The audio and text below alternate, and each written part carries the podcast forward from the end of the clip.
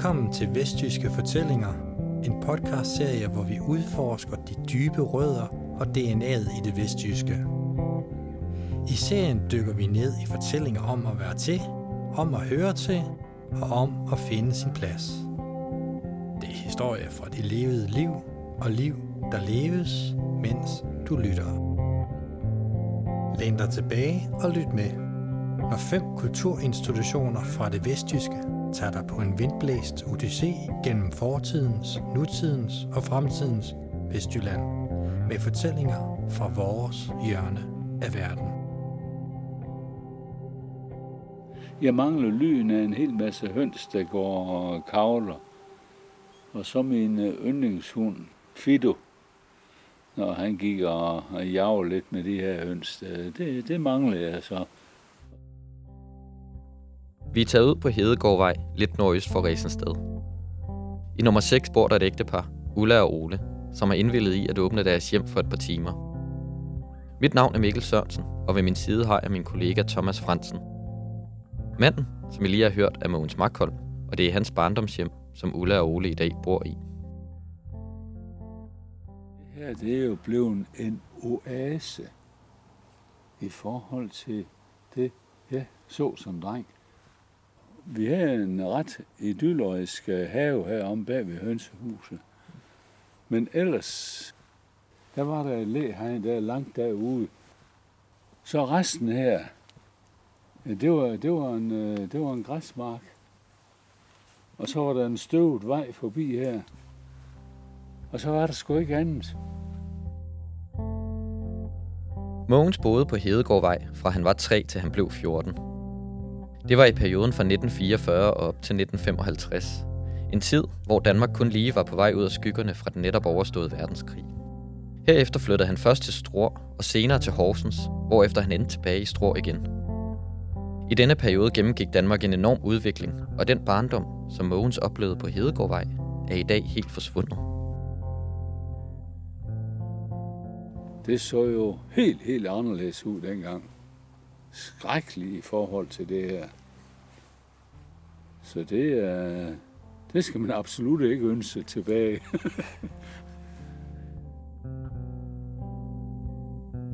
Mikkel og jeg mødte Mogens ved hans barndomshjem, så vi kunne få en snak om det liv, der engang udspillede sig her.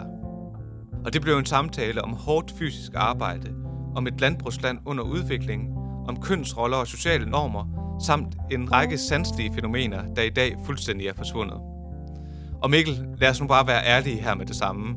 I det her afsnit af podcastserien, der kan vi ikke love en eller anden vild og dramatisk udvikling, men derimod en fortælling, der i al sin enkelhed handler om et liv, der har været meget almindeligt her på egnen, men som på mange måder er anderledes fra det liv, som vi lever i dag. Og nu slukker jeg altså lige for musikken, og så kan du tage over, Mikkel. Tak for det, Thomas. Og ja, du har helt ret. I 1950'erne, hvor Mogens er ved at blive en halvstor dreng, der var mere end 90 procent af arealerne i det nuværende Strå Kommune udlagt til landbrugsjord. Men den her jord var ikke samlet på store landbrug som i dag, men derimod på mange mindre husmandsbrug og gårde. I 1960 der var der nemlig knap 165.000 brug på landsplan. Det er et tal, der i dag er faldet til godt 33.000. Thomas og jeg, vi er begge ansat på Strå Museum, og det er altså i høj grad en lokalhistorisk fortælling, som mange ældre personer lige Mogens vil kunne genkende til. Ja, og selvom vi på Strå Museum har et særligt fokus på lyd og lytning på tværs af mange af vores aktiviteter, så er det her altså grunden til, at vi har valgt at give den her fortælling plads, selvom lyden ikke umiddelbart er det, der fylder mest. Det første, vi skal høre Mogens fortælle om, det er de her mange dyr, der fandtes på det lille husmandssted, og som har skabt et helt specielt miljø her. Det er jo en lille bitte pivekrumsdag, men uh, besætningen, der var fire køer, der skulle malkes hver morgen og hver aften. Og der var en par kalve, der skulle passes, og så havde vi jo øh, nogle slatterisvin. Og så havde vi jo en moderså med smågrisene. Det hørte jo med til. Og så havde vi jo øh, en par hundrede høns, der lagde æg.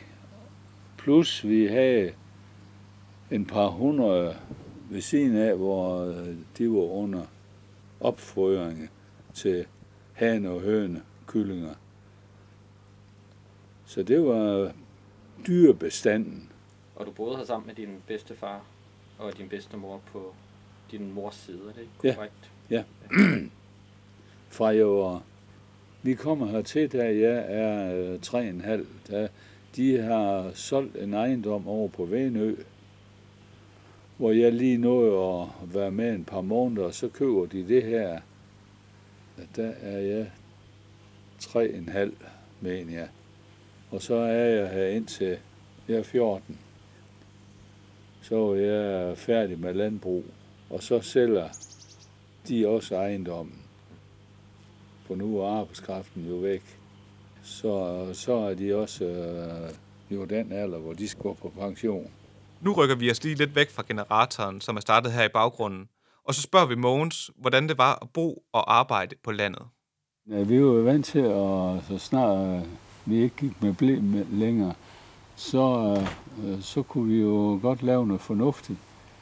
Og derved fik man jo bygget muskelvævet op, og så øh, man havde ikke øh, løftet grej til noget som helst, det skulle jo foregå med muskelkraft. Og musklen, de, de udviklede sig jo med, med, med, med tyngden. Så øh, som jeg fortalte, så øh, præ, præsterer jeg jo ud fra lagen, når vi har tærsket. Så smed vi, og der var sådan en rorraspe, der var spændt fast på væggen. Øh, den var nok, hvad var den, op sådan i øh, en meter, og en meter en 20-30 i højden. Der kunne vi smide sådan en tyndsæk, en tyndsæk, det var 100 kilo. Der kunne vi sådan øh, ved fælles hjælp smide den op på rasperen. Og så var den jo op i, øh, i skulderhøjde. Og så gik knejten jo ellers ind under de her 100 kilo, og så gik han ellers ud fra lagen og ind i bryggerse øh, og op ad en hønsestige op på loftet med 100 kilo på nakken. Og jeg var jo en gevaldig goliat, for jeg øh, målte en meter 55 dengang jeg blev konfirmeret, så det var, øh, man kan godt se, det var, han, havde bygningen til et. Som man kan høre på Mogens, så var det altså ikke nogen helt let hverdag, der udspillede sig på husmandstedet her nær Resensted. Det var helt bogstaveligt et tungt arbejde, hvor børnenes arbejdsindsats var afgørende for stedets drift, og hvor det kun i begrænset omfang var muligt at tage hensyn til børnenes størrelse. Da vi spørger ind til, hvordan de her forhold gjorde sig gældende hos hans jævnaldrende venner, så var det tydeligt, at der ifølge ham var flere, der levede under nogenlunde samme vilkår. Faktisk var vi jo to hold. Øh, vi var øh, de, som var fra gårdene og fra landejendommene. Vi øh, knoklede, og så var det jo knejtene ned fra Humlum by, Øh, hvor faren var fisker, eller postbud, eller mælkemand, eller hvad han nu var. Øh, de havde jo ikke de der job. Altså, jeg ved ikke, hvad jeg egentlig... Jeg tror nok, de leger røver soldater op i Tagårds plantage. Men kom vi ind i købstæderne, så var de jo, øh, så var de jo bybude og sådan noget. Og de øh, slæbte vel også, men ikke, ikke med sådan nogle knokkeløft, som, som vi gjorde. Det, det var simpelthen fordi, øh, der var ikke andre måder til, på det. Hvis det skulle, hvis det skulle flyttes, så, så var det altså kun de her to hænder til at gøre det med jo. Man kunne selvfølgelig have taget det i lidt mindre poser, men øh, det, de fandtes ikke. Altså posen, den havde den størrelse, den havde jo. Vi vender tilbage til arbejdet på gården senere, men først skal vi lige høre, hvad Mogens han lavede, når han endelig havde fri fra arbejde. Jamen altså, øh, om, om dagen, jeg vil sige, der rent jeg jo og øve mig i at prøve at blive lige så god til at skyde med flæsbue som Robin Hood. Jeg havde sådan hjemmegjort øh, flæsbue, og jeg blev sådan set habil skytte til sidst. Og om aftenen, der sagde jeg læst, øh, der sad vi øh, tre øh, ind omkring en lille bitte spisebord med en førvært pære. De to gamle, disse havde læst, og, og det gjorde jeg så også. Og hvis jeg så ikke synes lige at have noget at læse i, jamen, så sagde jeg tegne, og jeg blev sådan set en habil tegner. Jeg laver en hulens masse UG'er, da jeg kom øh, ind i øh, ingeniør- og konstruktørafdelingen der, så jeg må have, jeg må have udviklet noget der som nice. Men øh, så kan man så også sige, at øh, aftenen var ikke så lang, for øh, vi havde noget, som, som jeg altid har kaldt Makholm 10. Jeg ved ikke, hvad det var for en idé med den gamle. Han, han skulle øh, flytte den der VU, og den skulle altså være en halv time foran. Så øh, indtil jeg var 10 år, der kom jeg i seng klokken 9. Og det vil jo så sige, at efter dansk normal tid, der var det altså halv, halv ni. så, så jeg har altså fået min natsøvn jo. Og da jeg så blev lidt større, så tror jeg nok, den, den blev nok 10, så. Men det var jo så også halv 10. Hvad med sådan noget som radio? Var det noget, der kørte herhjemme? Eller? Øh, ja, altså der var jo ikke sådan det helt store. Altså vi øh, havde jo kun øh, lange bølger og mellembølger. Og det var jo øh, langbølge, det var Radio Kalundborg senderen. Og jeg tror nok, det var vel noget hørespil, sådan noget. Det tror jeg nu ikke, de brugte ret meget af. Og så var det ellers øh, musik. Han var vældig musikalsk, den gamle, så han, øh, han lyttede til alt det musik, der kunne komme. Øh. Jeg mener, det var søndag øh, middag eller sådan noget. Der var der noget ønskekoncert og sådan noget, som, som han sagde at lytte til. Det var ikke sådan lige det, jeg brugte min tid på. Så jeg har sådan set ikke øh, hørt. Øh, jo, nyhederne, dem, dem skulle man altid øh, have. Så dem, dem hørte jeg så. Men ellers øh, var jeg ikke den der radiolytter. Det var, det var hans gebet. Det var, det var nyheder og så ønskekoncert. Vi kunne altså ikke helt lade være med at få det til at handle lidt om radio og lyd, selvom vi havde sagt, at vi ikke ville. Øh, og i forlængelse af den her snak om fritid, øh, og hvad Mogens lavede i sin fritid, så kom vi også ind på ferier, og særlig betydningen af efterårsferien nu og dengang. I de ældre generationer, der kendes efterårsferien også som kartoffelferien, da det var på det her tidspunkt af året, hvor de havde fri fra skole, så det kunne hjælpe med at grave kartofler op i marken.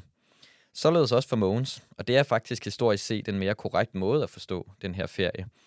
Det var nemlig ikke sådan, at det var en efterårsferie, hvor det så gav mening for forældrene at drage nytte af børnenes arbejdskraft i marken.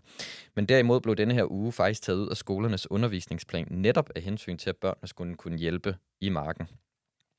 Kartoffelferien den blev indført ved lov i 1899, og den blev fastlagt til uge 42, så man fra central hold kunne sikre, at alle de børn, der skulle hjælpe derhjemme, de blev taget ud af skolen på det samme tidspunkt. På det her tidspunkt, der var det nemlig stadig tilladt at hive de arbejdsduelige børn ud af skolen, når forældrene havde brug for dem derhjemme. Og på landet var det fænomen så almindeligt, at det i slutningen af 1800-tallet var blevet ekstremt svært at undervise børnene, fordi det sjældent skete på samme tidspunkt i de forskellige familier. Det er lidt sjovt at tænke på, men desværre også ret let at glemme, når vi i dag hygger os derhjemme med brætspil og varm kakao. Øhm. Men skal vi ikke høre, hvad det egentlig er, Mogens havde at sige om den her ferie, som hans generation jo egentlig er en af de sidste, der har oplevet i sin oprindelige form? Jeg er jo øh, med til som knægt øh, over på en nabogård, når vi skulle samle kartofler op. Det er ikke efterårsferie, det er kartoffelferie. Og det var fordi ungerne de skulle ud og samle kartofler op. Så øh, sådan går man der, der er en stor kartoffelmark, han øh, indforskrev alle det yngel, øh, så alt det, der var ude i nabolaget. Så var vi oppe, og så gik det jo en karl med sådan, øh, det var en øh, greb, hvor øh, flænderne de sad på vinkel på skaften. Og den gik han, Karl der, og hakkede ned i sådan en kartoffeltop og, og vippede op. Og, næste, og så kom vi jo bagefter på vores grejende knæ og samle kartofler op i en riskurv der fra begge sider af, og så en par andre, de bare de her kurve hen i vognen og tippet af derhen. Og roer, det var jo øh, kohlrabi. Det er en gevækst, der faktisk gror næsten oven på jorden. Sådan en knold med en pælerod ned. Så der havde man sådan en skuffejern nærmest, øh, sådan et blad med to sporer hvor man hakkede toppen af og hævde roeren op. Og der tog man to rækker her, og to rækker derovre. Og så passede det lige, at man kunne køre med en vogn I, imellem. Så var der fire rækker roer der, der blev læsset op, og så gik man der og læsset op med, med greb. Og så, øh, sukkerroer kaldte vi den. Det var jo egentlig ikke sukkerroer, men de her samme fasong. Og dem hævde du altså op med håndkraft. Sådan op, og så havde du sådan en rorkniv og hakke toppen af. Og der var man altså også øm i ryggen, når man havde gået sådan en dags tid der. Og det var på samme måde skovlen op med en fork og kørt dem hjem i en råkugle, hvor man gravet en råkugle, der øh, graver man øh, sådan en, øh, hvad, en halv meter ned og smed det jord op til begge sider. Og så havde man sådan en bassin, og der røg de her roer ned i, og de blev jo så stakket op. Så lader man halm op på sådan en kugle der, og alt det jord, der lå derude, det blev så skovlet op over. Og så kunne de altså ligge der og hygge sig derinde om vinteren, og uden at, uden at blive ødelagt. Og korn, det her blev jo læsset på en vogn fra begge sider. Der stod en, øh, det var normalt pigerne eller konerne, de stod op på vognen og tog imod de her næ, der kom op, og lagde den til rette. Så kørte man hjem med sådan en stor læsfuld, og den kørte det, man kunne stavle ind i lagen, blev stavlet derind. Resten, det blev sat i stak. Så havde man sådan en vældig stor stak uden for lagen, som var stakket op der, og den øh, hentede man jo så ind af, når man tærskede. Så det var rigtig meget håndkraft i det. Efter vi havde været ude og tale med Mogens, der stillede vi ham nogle spørgsmål på skrift, som vi gerne vil høre hans tanker om. Vi blev nysgerrige af at lytte til optagelserne med ham, og vi ærger os over, at der var nogle spørgsmål, som vi aldrig fik stillet ham, dengang vi vandrede rundt ude ved hans barndomshjem. Og et af de her spørgsmål, det handlede om, hvad der ville overraske de yngre generationer mest omkring livet dengang, og Mogens han havde et ret interessant svar på det her spørgsmål. Og vil du ikke uddybe det, Mikkel? Jo, Mogens han svarede ordret, at mange unge vil tro, at det her det er en skrøne fra de varme lande, og han har derfor aldrig rigtig haft nogen speciel lyst til at opsøge den her samtale. Det synes vi jo er et øh, ret interessant svar, der på mange måder virkelig understreger, hvordan vores samfund har udviklet sig det sidste halve århundrede, og som samtidig sætter perspektiv på den fremmedgørelse, som man ofte hører tale om, når det gælder vores fødevareproduktion. Altså det her fænomen, at vi er mange, der i dag knap nok ved, hvordan den mad, som vi spiser, bliver produceret. Jamen, du har helt ret, Mikkel. Vi skal lige nå videre her øh, og høre, hvilken rolle kvinderne og pigerne de havde i det her arbejde. Om sommeren der, der skulle hun jo med ud i marken. Så var hun ude, hun var med ude at løbe roer, hun var med ude i høsten. Og øh, så gik de jo hjem øh, på gårdene der, der gik konen og pigerne. De gik jo så hjem en halv times tid før mændene og skulle forberede øh, middagsmaden. Og så kom mændene jo hjem og spiste. Og når de spiste, så skulle de ind og hvile sig en halv times tid. Mens hundkønsvæsenene, de vaskede op og gjorde ren. Og når det så var gjort, jamen så kunne alle jo gå ud igen. Altså det var ikke noget med, at hundkønsvæsenet, de skulle hvile. Nej, nej det, jo, det jo kun mændene, der, der trængte til en hvile jo. Så det, er, det var sgu ikke så sjovt at være pige dengang, tror jeg ikke. De havde det faktisk lidt hårdere end mændene. Ja, absolut. Ja. Nu har vi hørt Mogens fortælle om livet på det lille gårdmandssted i Vestjylland for omkring 70 år siden. Vi mangler dog at høre om en vigtig udvikling i landbrugsdriften, nemlig traktorerne, som for alvor begynder at komme til Danmark efter 2. verdenskrig. Altså traktor, det var, det var jo vældig syn for vi knægte, når vi cyklede ned forbi Strandvær går. Der havde de jo sådan en øh, stor, en, øh, den minder om dem, vi ser fra Rusland her, sådan en stor høve med, med jernhjul, med, med pigge på. Der kørte de rundt med sådan en høve dernede. Og så tror jeg egentlig ikke, vi ser en traktor inde i Sønderlund. Han var meget sådan øh, frem. Jeg mener, jeg er en 11-12 år inden Sønderlund øh, nabo ejendommen han, han får en lille Ferguson, en af de her små grå. Og så går der en par år, så er, er der en af de store gårde her, Nørre Markholm. de får den her store blå Fordson Major. Det var jo en vældig stor traktor. Det er så ikke i dag, men øh, det var dengang. Det må alligevel have været en, en stor forandring, at de begyndte at komme, de traktorer, altså i forhold til, at alting har kørt tidligere med... Ja, absolut, absolut, ja. For alene det, at vi øh, gik fra øh, Øh, hølle og over til en slåmaskine, og hvor konerne gik bagefter den og bandt op, så lejede han så vores øh, nabogård herhen til at komme med en selvbinder. Den øh, tænkte den spyttede jo så med de her ned ud med en snor om. Det, øh, der var ikke noget med, at man skulle gå og, og krasse det sammen. Det, øh, det var altså bundet op.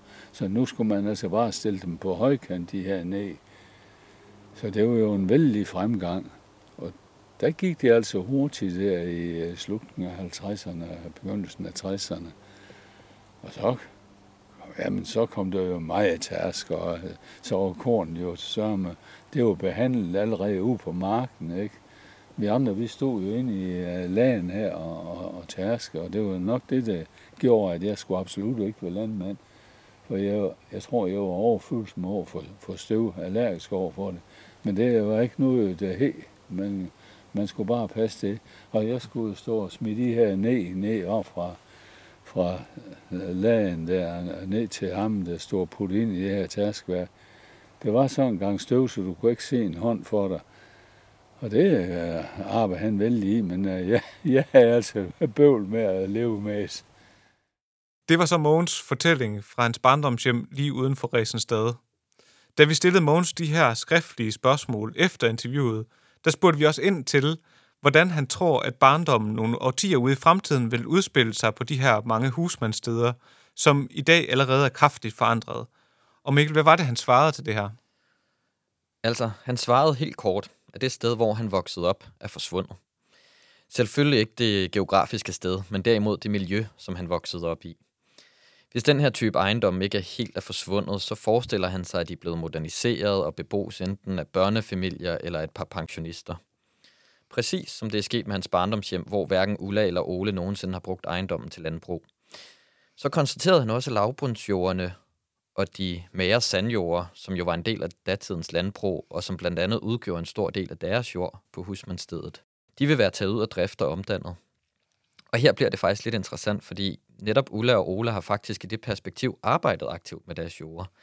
De har beplantet et stort areal derude, som er blevet en helt lille skov, og så har de anlagt en sø, som hverken du eller jeg, da vi besøgte stedet, kunne gennemskue var kunstigt anlagt. Og de her ændringer, de har jo ført til, at Mogens i begyndelsen af den her podcast beskrev stedet som en oase, og det lyder jo ikke til at være en dårlig udvikling. Nej, lige præcis. Og med de ord, der fik vi bundet en sløjfe på det her afsnit, vi vil gerne øh, sende en her afslutningsvis sende en tak til Mogens, fordi at vi måtte interviewe ham, og tak til Ulla og Ole, fordi de vil åbne deres hjem for os.